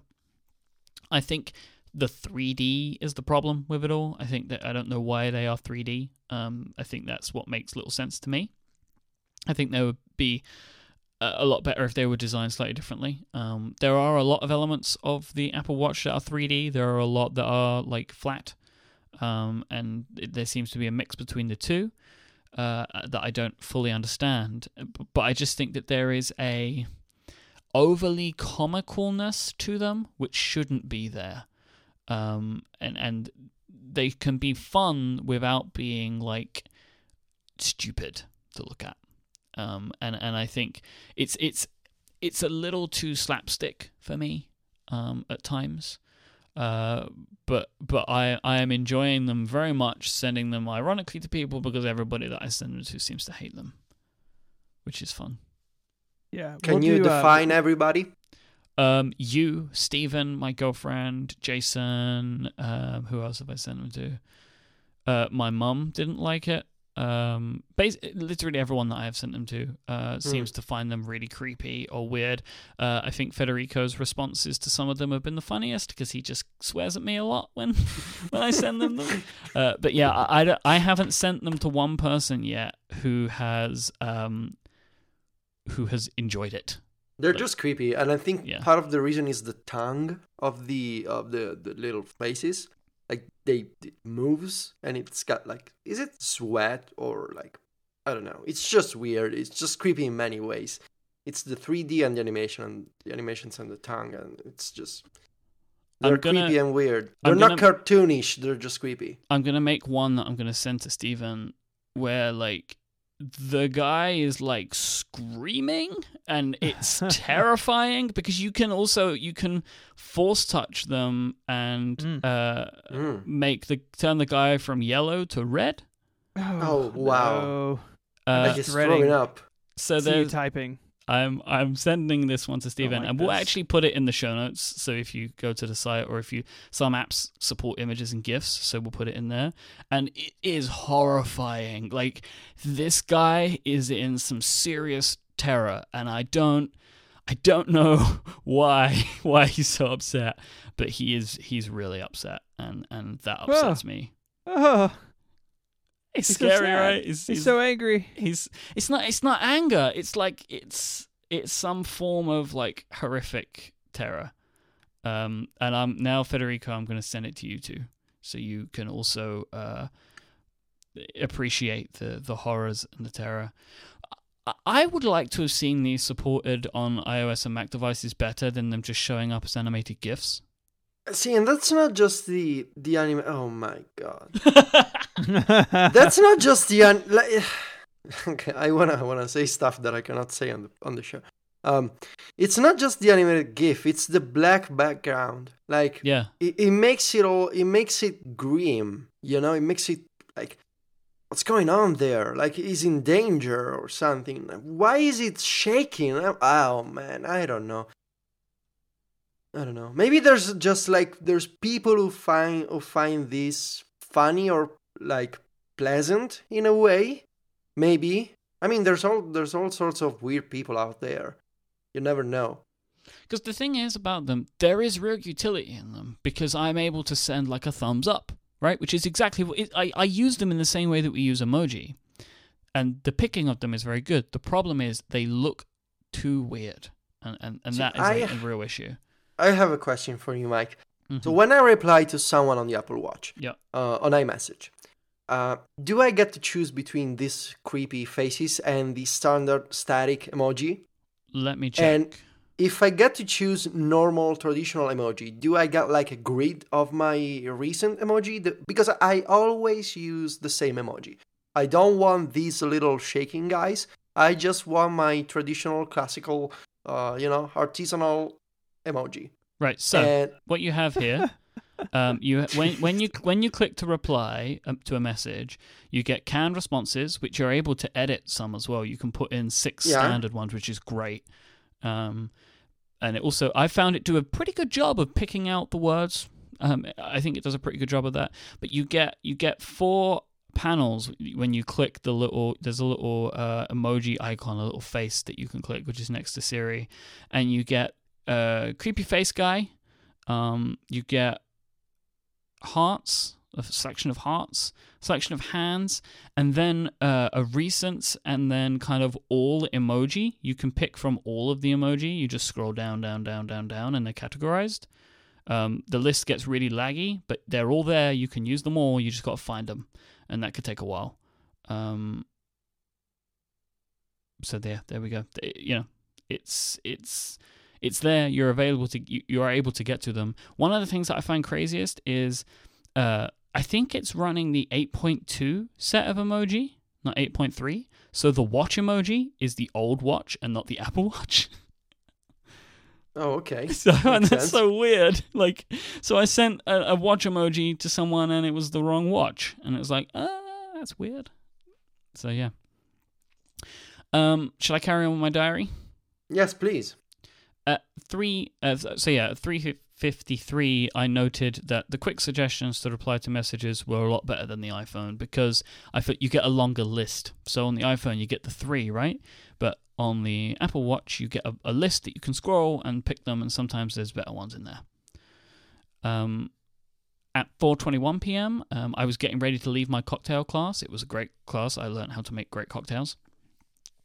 Um, she was like, uh, but I wasn't finished. We were in the last part of the class, and Adina was coming to meet me, and she was texting me like on, about her direction, and I could quickly see her messages coming in as she was repro- as she was like as she was approaching, and was and I could either just see them, so I knew they were there. I didn't need to grab my phone to check what she was saying because sometimes she's like, "I'll meet you here" or whatever, and you don't need to reply to that always. Or I could quickly tap an OK reply or a yes reply or something like that. Um, I was able to check in to the bar on Foursquare before I left um, using the app. This will be my first. Uh, so this is the first time I've mentioned third-party apps. There's so much lag. The lag is so Oh. bad. Um, and the lag comes from just spinners. You just open an app and it starts spinning. And I have had, and I've timed it, I've waited for two to three minutes for an app to, to load. And it's like, I don't know what to do with this. Like, I don't know what to do here. Like, Just give up. because as well, one of the other things is the watch turns itself off after a number set number of seconds. So I'm looking at it and it's spinning, and then the screen goes off. I tap it and it's still spinning. The screen goes off and I tap it and it's still spinning. And we just do this for a while because the the watch could load the app, but it doesn't light the screen back up again. So I have to keep checking. It, that's gonna get better, I know, but like for the time being, until the SDK, like that is always going to be a problem. Um, some apps are way better than others. Um, I don't know if it's development time. I don't think like hard time with the watch because companies like Foursquare have that problem, and I'm sure Foursquare got to try on a watch. Um, I'm sure that there's also things that when developers have it with them, they can do things to to make it better. But the situation is right now, third party app support uh, is uh, leaving a bit to be desired. Unfortunately, I have a question. hmm So, can you explain to me because I I read the reviews, I couldn't figure this out. When you open an app on the watch, like when you go to the home screen, whatever it's called, and you tap an app, and it's you you you see the spinner because it's loading. Does the watch turn off by itself after a few seconds? Like, is there like a forced uh, auto lock Yeah. for the watch? Yeah. And you cannot you cannot configure this auto lock time. No. This is just wrong. Why wouldn't you? Uh, probably because the battery would Okay. die. Yeah, I want my battery to die. So what? Like, Yeah. Just let me choose. You know. Uh, so how many seconds do- is that? I think it's no more than like it's like around ten seconds. But what? It, I mean, if you're tapping the screen, it doesn't turn off. That's correct. Okay, so if you're just waiting for more than 10 seconds, it turns off because you're waiting and you're not touching the screen. I so have. when you when you unlock the watch again, Yep. do you are you taken to the same screen you were looking at? that is up to you. Um, okay. typically what happens is uh, it brings you back to the previous app that you were in, but you can set it to just take you back to the watch face. So Hmm. There are issues where this, there are times where this is a big problem. Like I was playing Trivia Crack, which is a game which actually is amazing on the Apple Watch. I can't believe some of the animations that they've been able to do. Um, and you get 30 seconds to answer your question. If you're just looking at the screen, thinking about your answer, um, you end up in a situation where the, where it goes off. Uh, and it's like, oh, so now I need to tap it so I can turn it back on again. yeah. Um, Where's my nose? Got to get my nose ready. Yep. I, I mean, I, I do wonder. Surely, WatchKit, you know, has a lot of blame here, more than likely, and it sounds like you know developers we know talking about it seems to be the case. But I, I do wonder if if the SDK is the the end all be all, or if there is you know hardware at play here, you know, slowing keeping things slow. I think the WatchKit stuff, you know, will as that fades out and the SDK apps move in, you know, at some point, Apple said this year, I think. You know, hopefully it'll get better, but I just uh, I'm still like reserving judgment. I, I I see, you know, all you guys using the watch, and I think that I will be very hesitant to to use a lot of apps and only really go to them when I have to. And uh, I don't I don't see this. I don't see me cramming my watch full of every single app that you know is built into my iPhone now that that has watch stuff. It just seems like like overkill and seems like a really frustrating experience. So why why deal with it if I don't have to? A couple of points on that. Um, in general, Apple's watch apps don't have this problem. There are some times where it is spinning a bit while it's grabbing some data. So, like if you open mail, it will spin, but it's for seconds, not for minutes. The the other thing is, you said that you only have to go to it when you have to. You're still going to face the same problem though. Like I know what you're saying, but like by not putting a lot of apps on it doesn't mean that you're not going to have this spinning problem. No, it's I'm I'm not saying that like fewer apps make it faster. I'm just saying that if the apps are cruddy right now, then like why deal with them at all? Like why not just use the notifications and the time stuff and and glances and like I just I don't think I'm ever gonna like open a watch app to hail an Uber. I think I'm gonna always pull my phone out of my pocket. But see, this is the thing, though. I would prefer to use a watch app to hail an Uber. This is the thing, right? So now that I'm using the device, Okay. I am seeing there are so many times where the I would prefer my main method of operation for sh- quick things that require typically a couple of taps to be on the watch. To call an, an Uber, you typically open the Uber app, you tap a button to say where you are, and you confirm. I don't want to be pulling my iPhone out my pocket anymore to perform an action that takes three taps. I should just do that on my watch because it is a it uh, is a an app. It is an experience that takes thirty seconds. I don't need I don't need to have my phone in my hand in theory to do that anymore because I have a device which is strapped to my wrist, which can do that stuff. So I whilst I get what you're saying, I think for me anyway, having used it, there are times where I want to do this stuff. Like for example, Overcast. Now I don't want to have to pull my phone out to to either start a podcast or change a podcast. I just want to use the Watch app instead to pick my podcast because my hands are already out in front of me. And your and your nose is ready. And my nose is ready. My nose is ready to, to make the taps. So when you when you use Overcast, Yeah. uh, does the audio play from the iPhone, from the watch, Yes. From what? Oh, Yes, sorry, what? sorry. I I, I mis- I answered before I heard the end of your question. It plays on the iPhone. It doesn't play on the watch. Um, that is one of the things in the SDK is developers can't take can't have access to the speaker. It plays Oh. on my iPhone. So basically now. For example, I have done this. I have had my iPhone in charging in the other room. I have had my Jambox and in, in another room, and I have my watch on my wrist, and I can start a podcast playing on the Jambox because it just starts playing on the iPhone, which is connected Hmm. to the to the Jambox. That's actually another question that I had. Uh, what about proximity with the iPhone and the Apple Watch? Do you need to be close for the watch to be faster? Um, you know, because of Bluetooth and Wi-Fi and stuff. I don't know about faster, but I was using the watch to make. I was on the phone on the watch and I had to leave my house, like to go out to the garden, and Mhm. I could still talk on the phone. It does a really good job. Oh, nice. And I haven't noticed a problem being out of the house. Like, if it's not on Wi Fi, it doesn't seem to have any more of issues to me anyway. I haven't noticed that. Right. Right. I still have a bunch more to say, Okay. and we're running shorter on time. So maybe I take a break now and we see where we get by the end of it, because I know we, we, we were going to talk about music, but I think that I do actually still have a bunch of other stuff Apple Watch related that I wanted to discuss. yeah, sure. Excellent. So, this week's episode is also brought to you by Wealthfront, the automated investment service that makes it easy to invest your money the right way. Wealthfront software manages your money using investment strategies that were previously only available to the wealthiest of investors for just one quarter of the cost of using a traditional advisor. This is what Wealthfront can help you do. Wealthfront monitors your account 24 7, automatically rebalancing your portfolio, reinvesting dividends, and working to maximize your after tax returns.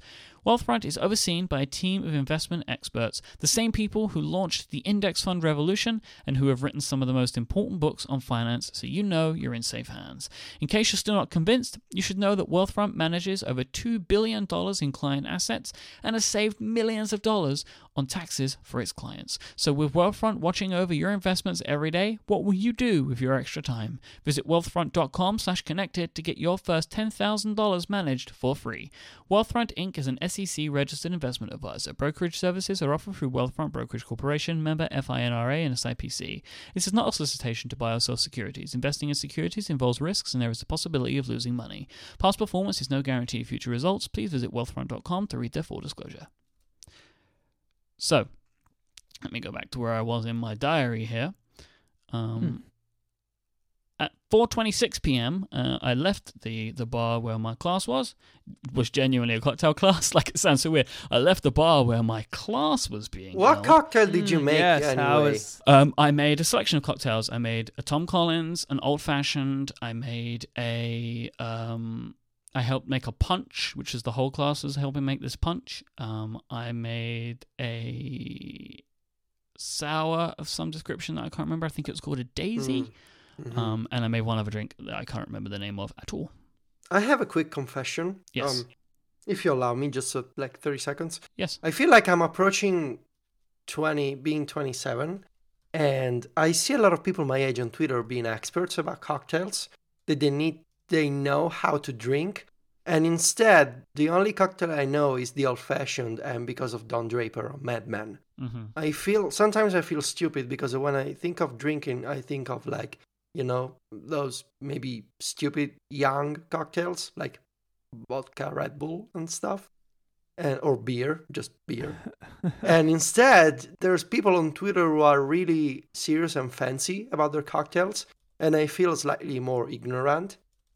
I don't know. Sometimes I feel stupid for stupid stuff. Yeah. Well, so this is one of the Federico- reasons I went to the class because I like a couple of cocktails. I want to learn how to make more cocktails.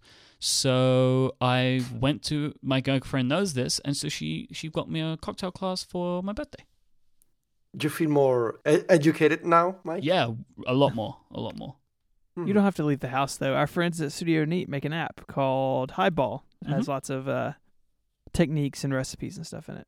Yep. Put that in the show notes. I like that. Uh, we haven't said where the show notes are. I don't think. Uh, Federico, where are the show notes this week? uh, they're on on the web. You just Oh, go to the web and, and you You'll will find it. Find yeah. yeah, Well, just or type, you- just what's type the- the show notes into Google. What's the AOL keyword? What's the what?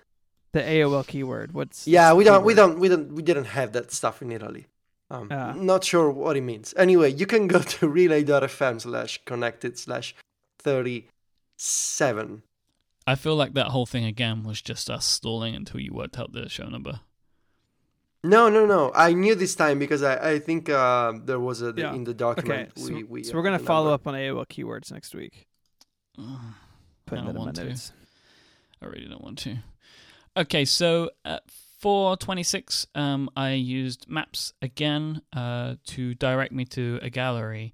Um, I had decided at this point, and this is the way that I feel like the taps are fine, but sometimes I actually found them come a little bit late for the turning that I needed, or it's just a bit confusing. All I really wanted from maps on iOS, which is exactly what I've got, is to be able to check the map, like so it shows the little blue line of where I'm supposed to walk on my wrist. That was what I wanted, and it's awesome. It gives me exactly what I want. I can zoom in and out, and it nice and smoothly shows me where I'm going to go because I'm pretty good at map reading when I had the big blue line there, right? I know where I can see this street, I can see that street, I can see I've got to take my path that way. It's perfect. I can do it. That's killer for me. I love it. I love the fact that that that like when I was thinking, you know, like when you think about what do you want that this device to be, when you know it exists and you know what it can do, like after you've seen the introduction of it, you're like thinking in your daily life the things you want to be able to use it for. Mm-hmm. Maps was a big thing for me because I walk around, um, and so this was a good thing for me. I was very happy about that. Um, as I approached the gallery, and the other reason that I main, like mention this stuff, and the thing that I'm about to mention now is just to give ideas in the way that I have used it. So I was approaching the gallery because I was then going to a gallery. Um, me and I was meeting my girlfriend. We were going to an exhibition, and I was able to ask. I was able to bring up Siri, and I could dictate a message and send it to her. Like that's the kind of stuff where I found it to be very useful, and it was just very quick, and I could just get it done. At 5:25 p.m., my watch is at 63%, my iPhone is at 41%. Um, at 5:45 p.m., we sat down uh, at a restaurant for a meal. Um, At And the- five forty five. Yep. Okay. sorry, Yeah. Yeah. Mhm, Whatever. sorry. I don't, you know, I just uh, let's, Let's say it was that lunch. let's not do I that don't know. again. I don't know. was it pizza? I don't know it Oh makes it my God. worse. Look, we were in London. We'd just been to the to the That's restaurant. not an excuse. You could be, I don't know, in Paris or in Singapore. This was have- like a late uh, lunch, all right? Late lunch. It's not a late lunch. It's not an early dinner. It's nothing at five forty-five. I hadn't Oh, eaten since breakfast and I was drinking alcohol. I needed a meal. Anyway, That's real unhealthy, Myke. well, I That's was the class. basic Making cocktails. It's, I was have. road testing a device. I was very sleepy. Uh, the only table was outside, so I used dark sky on the watch to check if it was going to rain. It told me it wasn't going to rain, but it did rain a little bit. So I, this was dark sky's fault, not the Apple Watch. Uh, 7:54 p.m. 54% battery life on my watch, 29% on my phone. Um, at 8:15 p.m., I did a little bit of grocery shopping, and I used Clear on my watch to check things off, which is kind kind of cool. So I had my Clear list up. So this is where the uh, watch going off, coming back on worked well, right? So I just had Clear open, and I could look and be like, right, that's the next thing that I need. I put my arm down, the screen would go off. I'd raise it again, Clear would still be there. So that was pretty good. That worked. In that scenario, I I wanted to leave Clear open. I didn't want the screen to stay on the whole time, obviously. So it worked. Um, 8:45 p.m. Start cooking something, uh, and I was able to set a timer uh, with Siri, which was very good. Um, and again, same idea as Clear. you like I don't close the app, like so I don't close the timer app, and then I can look at my watch and it will tell me how long is remaining on my timer, so I can prep my other ingredients to kind of match up at the right kind of times. So again, just like another use that was very good for me, I think. Uh, 9:32 p.m. I had a text conversation by just dictating to the watch, like maybe four or five messages each side. Uh, it went flawlessly. It was just a lot easier than grabbing my phone in some instances. I can just be like, "Oh, you know, yes, I did that today. It was good." And just press send and it's done. Um, I found Siri to be way more uh, accurate on the watch. I don't know Really? why. I just have, yeah Some people say the op- the opposite. You know. Mileage varies. Like I- usually get really frustrated at Siri um, and on the phone, and I haven't found myself frustrated uh, as much with the watch. Uh, But the other thing is, like the great fallback is you can just send the audio file. Hmm, yeah. That that was really smart. That was one of those things where someone had a it was th- had a good day when they were thinking that that feature up. Right, you can just it's recording your audio. You can just send the audio, or if Siri worked, you can send the message. Mhm. Do you use uh, audio messages much these Uh, days? I don't. I have started using them more now. That's like in the odd occasion where Siri hasn't got it right, I use it. But I've also been sending audio messages to people now because I do it on Mhm. the watch because it's like a bigger feature than it is on the iPhone. Mm-hmm. Um, and it kind of makes sometimes it just makes sense to do that. I, I find. Yeah, I guess it feels more natural on the watch. hmm That that's good to know. Uh, I've been I've been sending sending a few of those audio messages. So that's that's uh, I I like that that that, you that's it, uh, this feature. Yeah, it's good. It is Nice. very good. And the microphone is okay. Like it, it's fine. Um, at 9:33 p.m., my watch is at 37% and my phone is at 20%. Um, I've now put my phone on charge at this point. Uh, and other than like kind of like general usage, at 1:14 a.m., which was when I went to sleep, my watch battery was at 22%. So I have found every single day that I've used it that the watch battery remains. Um, and I have had some instances, like I was awake one day this week, and it'll be the same uh, today, where I was awake at 8 a.m. and I went to sleep at 3 a.m. and I still had 10% battery life on the watch. Hmm. So for right now, it's oh, right now it's midnight and I have 11%. But I know that that's going to last me for the next few hours. I haven't had to put it into power reserve. It's been great. Can you tell us a bit more about Power Reserve?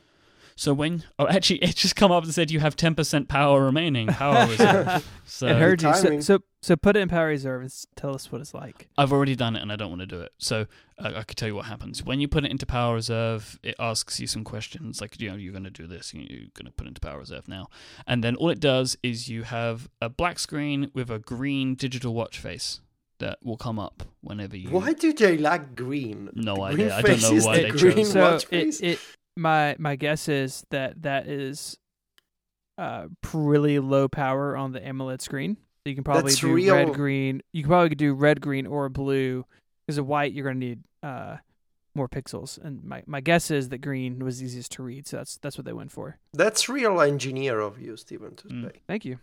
Real smart. Real Dr. Drang. So then that's all the watch does. And the reason I didn't want to put it into it now is because to get it out of power reserve, you have to shut the watch down and then turn it back on again. Or Seriously? Yeah. or charge it maybe like if you come back over the threshold does it come out of it? I haven't tried that. Hmm. I would imagine that it would come out of it, but I think I think it tells you. Oh, I'm just going to do it now. And see what it says. Because I think it tells you the way you bring it out is yeah. Power reserve prolongs battery life by turning off all features except the current time. To exit power reserve, press and hold the slide button, the side button, and then it turns the device off and on again. So I have a kind of, not maybe not a strange question, but a real specific question. All right. Can you do, uh, you know, the free emergency calls with the with the Apple Watch? Uh, there is nothing that I can see which tells you how to do it.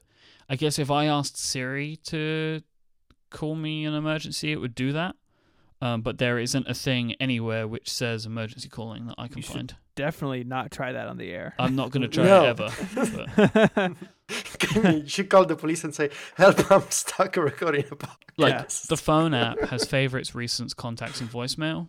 Like it doesn't have anything in it about emergency calling Mhm. because you can't dial a number. Yeah, yeah, makes sense. Uh, yeah, I thought maybe you could you know you could dial a number with Siri, but I don't know. I'm sure I could ask Siri to call that. I'm not going to say it in case it does it for anyone. Please don't do that. Yeah. Uh, so I'm sure you could have it do that, but I haven't. I haven't tried that, but I, I bet it would work. Yeah. I I have a follow up question. The uh, Ahoy telephone feature. Uh huh. So you say hey, and then you say the name of Apple's digital assistant. Uh, that that's on the watch all the time. Is Yep. that sensitive like it is, like it seems to be on the iPhone, or do they have that honed in pretty well where it's not accidentally going off all the time? And follow up number two: Can you turn that feature off? Most of the time that I have tried to invoke that, it has not worked. Hence the fact that therefore it is very um, solid. Frustrating. Yeah. Oh, Well, yeah. Instead, I just pressed the crown. Um, Yeah. You know, to hold the crown. Um, you probably. I don't know if you can turn it off. I haven't found it, and I'm looking in the app now, and I can't see like a a place that would make sense to me that you would be able to turn it off. Um, I can't see it. Okay. Uh, you know, I just the the the joke of you can go into the Apple Store and shout those two magical words and all the phones go off. Like, can you imagine that in a room full of people wearing the Apple Watch and just like watches going off everywhere? Yeah, I could see that that, that could happen, but say I That's- have I have that could be the struggled to get it to do it. Yeah. Okay. Um, one of the things that that I've felt the the strongest about is um the way that you think about the device. Like in- initially, I was like I was using the device in the wrong way. Like I was going to it to do things rather than waiting for it to come to me. Which is a, a, slight difference between the way that you use the iPhone and the, the Apple Watch. Like the iPhone, you go to the iPhone and you do things to the iPhone. You go and get information. You ask it to do things. You play games. You go to Twitter, like that kind of stuff. But with the Apple Watch, what I have found is the device makes way more sense when I just interact mainly with things that are coming my way that the watch is telling me to do. Um, and once I was able to kind of lock into my brain the usage of that, I've been way happier with the watch as a device. It makes more sense to me that way. Um, I really, really love the tap. The, the the the taptic feedback is great. It makes it makes perfect sense to me. Um, it I don't find it distracting uh, so much in that like you can be typing or whatever and it will tap, but the screen doesn't come on. Right, it just taps you, which I think is the right way to do it. Um, and then I then take a look at it when I want to. Um, I am trying something out with the Apple Watch because I've mentioned this before. Like I tend to leave my phone in Do Not Disturb uh, most of the time, but I am not leaving my watch in Do Not Disturb, and I am trying to get to the point where I am bringing all of the notifications down to where that makes sense for me. So I'm working through that at the moment to the point where I've even at the mo- like right now because I want to be notified about Tweetbot DMs. I've decided, but I don't want to be notified about Tweetbot mentions. But I don't want to change Who does want to be notified about Peter mentioned? Exactly. Um, I uh, I don't want to change my Tweetbot notifications on the phone because I would have to change them to make it work on the watch. So I have enabled Twitterrific to be no- to notify me about DMs on the phone, which will then notify me on the watch. So I just get notifications about DMs that way. Plus, with terrific, you can actually reply to them on the watch, so it makes sense. Um, the other things like the home screen is just the worst thing in the entire world. Like Why? trying to position apps is an is an absolute nightmare.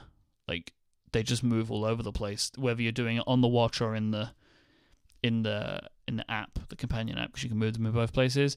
It just seems to just like just move them all around all over the place. Like it's so difficult to get things to stay where you want them to be without moving an entire line. It's inelegant. Um, because as well, you can't like I don't know the exact like geometry of it, but like the the the icons have to be touching in a certain way to lock into a place. Like maybe between two, you can't like attach one to one. It has to be attached to two different ones. It's just really difficult, and it's difficult to explain, but it's a nightmare. It's kind of like like uh like Minecraft for for home screens. I guess so. Did you spend time making one of those weirdly specific layouts? No, mine is basically just like the the. Just a bunch of icons. It's just well, yeah. What I've tried to do is just try and group them in a way that makes sense. Um, Mhm. Like travel apps go over there, and productivity like apps go over there.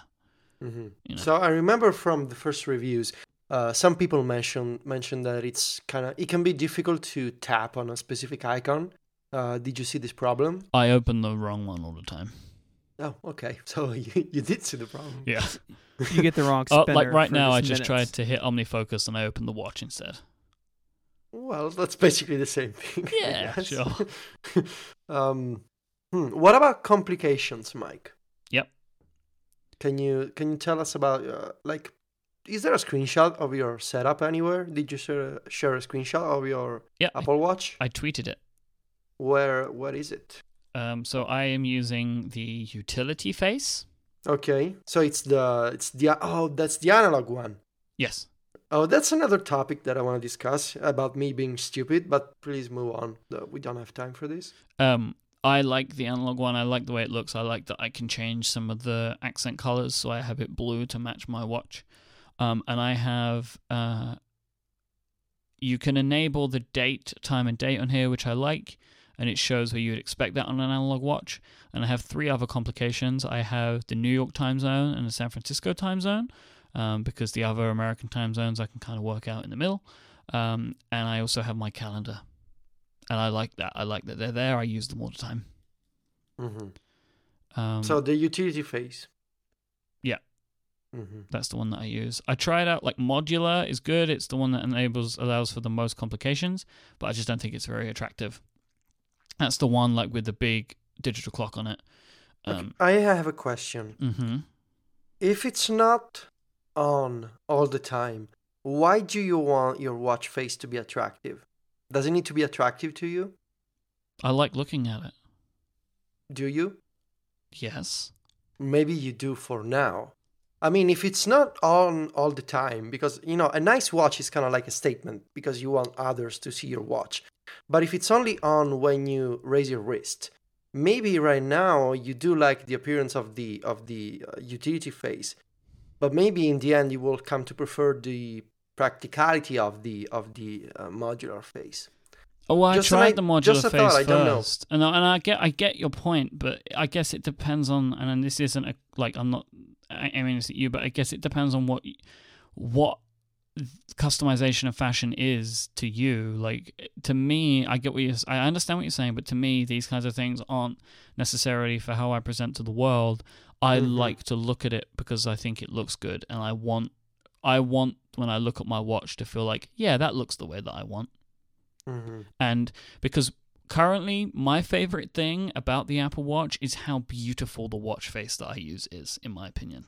I love it. I think it looks fantastic, and every time it comes on, like because you know I've moved my arm and I catch it out of the corner of my eye, or I raise it to my face to look at the time, I find myself quite frequently blown away by how good I think it looks.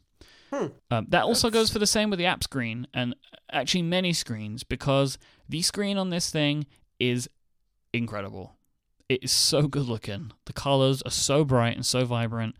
Um, and you know the the pixel density for the screen size is just excellent. I, the screen on this thing is way better than it than it needs to be. Um, How do you feel about the Pebble now? Do you remember when we did the the Pebble episode? Um, do you have any any follow up on that? well, the Pebble will last for five days battery. Mm-hmm. But my Pebble would die all the time. Jason spoke about this a bunch, and I agree with him because because I was never used to charging my Pebble because it didn't need to be charged every day. It would die on me randomly. You know, not randomly, but Mhm. like it the Mhm. battery would be dead. Like I, I would go away for two days, forget to charge it, wouldn't have the charging cable with me, and it'd be like ten percent battery remaining. It's like trap. Um, the Pebble was good for what it did, but you know, it was the, the fact remains, which I've been saying for a while, which was the Pebble was never going to be able to compete with the Apple Watch because the Apple Watch can tie into iOS, which the Pebble could never do. Like it just Mhm. could never do it. Um, and it's like night and day now. Um, because the Apple Watch does way more. The Apple Watch frustrates me way more than the Pebble ever did, but that's because it's more complex. So inherently, it makes more sense that would, that, that would happen. What's the thing you like the most about the watch so far? Um, the thing that I like the very, very most is one animation, which is when you're on the the home screen, which is where all the apps are. I should talk about this maybe next week about how much the difference between the clock screen and the app screen frustrate me. Um, but when you're when you're on the home screen, when you're looking at your apps and you zoom out with the digital crown to the watch, the watch the watch faces animate into place, and Mhm, different yeah. watch faces animate in different ways. And oh, yeah, like for example, the I think it's called the is it the solar one, the solar one, which shows where the moon is. Um, the watch icon zooms Mhm. out to become the moon on the face. oh wow. Yeah. That that that has to be nice. yeah, it's very pretty. But my my favorite, like on my well, my the one that I love because I look at it all the time is when I zoom out or zoom in. Yeah, zoom in. Um, basically just all of the elements of my watch face come into view. And like so I see the hands first and then the number 12 and then it cycles around filling in all of the other numbers the closer I get. It's like it all ticks into place. It's very uh it's very nice. I I, I really really like it. It's that that's probably my favorite thing. A bunch of the animations and UI things um I really like like the some of the notifications are beautiful. The calendar notifications beautiful. Um, uh, yeah, I think it's just the way this thing looks is my favorite thing. hmm What's the what's the overall Myke take on the Apple Watch for now, based on a, on a few days? You don't need it. Mm. Um, I think once you get it, you see and you can see how it fits into your life. Now I don't want to let it go. Um, but if someone's on the fence, I wouldn't tell them to buy it right now. I would say maybe to wait a little bit longer, unless you are. And when I say that, I mean like you know people in my life, uh, not necessarily nerds. I mean, if you enjoy this podcast, you probably will really like the watch, and I would say look into it and see if you think it's right for you um, like go and try one and if you like the look of it or if you like hearing what I've been talking about and that really interests you and you think you can overlook some of the pitfalls of it which in general I am able to do um, then you maybe should get it but I don't think people need it right now. Um, I think that's still going to take some time because the the OS still needs to grow. This is very 1.0 it reminds me of other 1.0 products. It reminds me of the iPhone um, because it does a lot of things great. It does some things not so well. Um, but I can, you know, we saw how the iPhone progressed, and I think this thing will progress too. Like, it just makes sense to me that it's going to get better. Thank you, Myke. That was a. We're we're gonna. I want to. I want to hear more of uh, of your diary. I assume there's more. Well, that day is done. That I- Okay. The the cocktail day. the cocktail day, but I have more. I have way more stuff that I- I have way more stuff that I want to talk about that I haven't spoken about yet. Um, so, but the thing is, I hope now that one of you guys will have one by next week, so it won't just be me talking. Not gonna happen. But if it is the case, then I will continue talking about it because every day I have new thoughts about this device. So, Well, Myke, we we well, Stephen and I didn't exactly talk about this, but I want to say that we have decided that in order to properly test the Apple Watch, you will need to exercise. okay, that's perfectly fine. Can you? Yes, can you? Oh, I I always do. Okay. I don't have a watch, um, but I feel like I want- it would be interesting to to hear your take on the on the workout features. Uh, you know, Okay. I mean, uh, if Stephen gets his Apple Watch, uh, he, he can test uh, he can test a bunch of workout features because he, he runs. Uh, what do you do? You you you you have a bike, Stephen, right? Yeah, several have different bikes for varying uh, occasions. Nice. So run a little bit, do some weights. So yeah, it, it, that's really what I'm interested in is seeing Mhm. how that, um, you know, how that changes that. Because I don't know about you guys, but like working out with the six plus is just awkward in every way, and even Oh on a yeah, I just I just oh no, yeah, on a bike I have no idea. I just keep it in my on my desk when I'm doing like uh, like crunches and sit ups in, in my room. You know, it's a very basic setup. Uh, I'm guessing that when you're running, it can be awkward to, to strap the six plus to your body. yeah, Just huge. You, us carry it in like a little wagon behind me. It's worked out well. so, Myke, it, would be it'd be cool, Myke, to to hear your your opinion on the on the fitness features. Yeah, one of the the things that annoys me the most is like my my favorite way of exercising. eh, I'm not gonna use is swimming. Right, I'm not gonna swim with this on. I'm just not gonna Oh, do yeah. that. Um, I have found the fitness tracking stuff, walking and things like that, to be great. Um, and I like it's making me stand up, so I like that it does that. It it's doing the whole standing up thing. So But- you don't think that's annoying? No, Because I don't saw find it people on. Twitter. Oh my god, I'm already annoyed by the notifications to stand up. it's just one notification that I can ignore. But most of the time, it's making me stand up. So if it annoys me twice a day, but five times a day makes me get up and walk around for a few minutes, then I, in the aggregate, I'm happy with it. Very cool. You know. Very cool. Right, so that's about the end of this week's episode. Um, there will be more next week, I'm sure. Um, I want to take a moment to thank our sponsors again this week Wealthfront, Squarespace, and Casper. You should go and check them all out and thank th- thanks to them for supporting the episode and the show in general. Um, if you want to find us online, there's a few ways you can do that. You can find Stephen at 512pixels.net, and he is at ISMH on Twitter. Federico is at Viticci, V I T I C C I, and he is. Uh, also at macstories.net, and I am at imyke, I M Y K E. You can find the show notes for this week over at relay.fm slash connected slash 37. Thank you so much for listening, and we'll be back next time. Until then, say goodbye, guys. Arrivederci. Adios.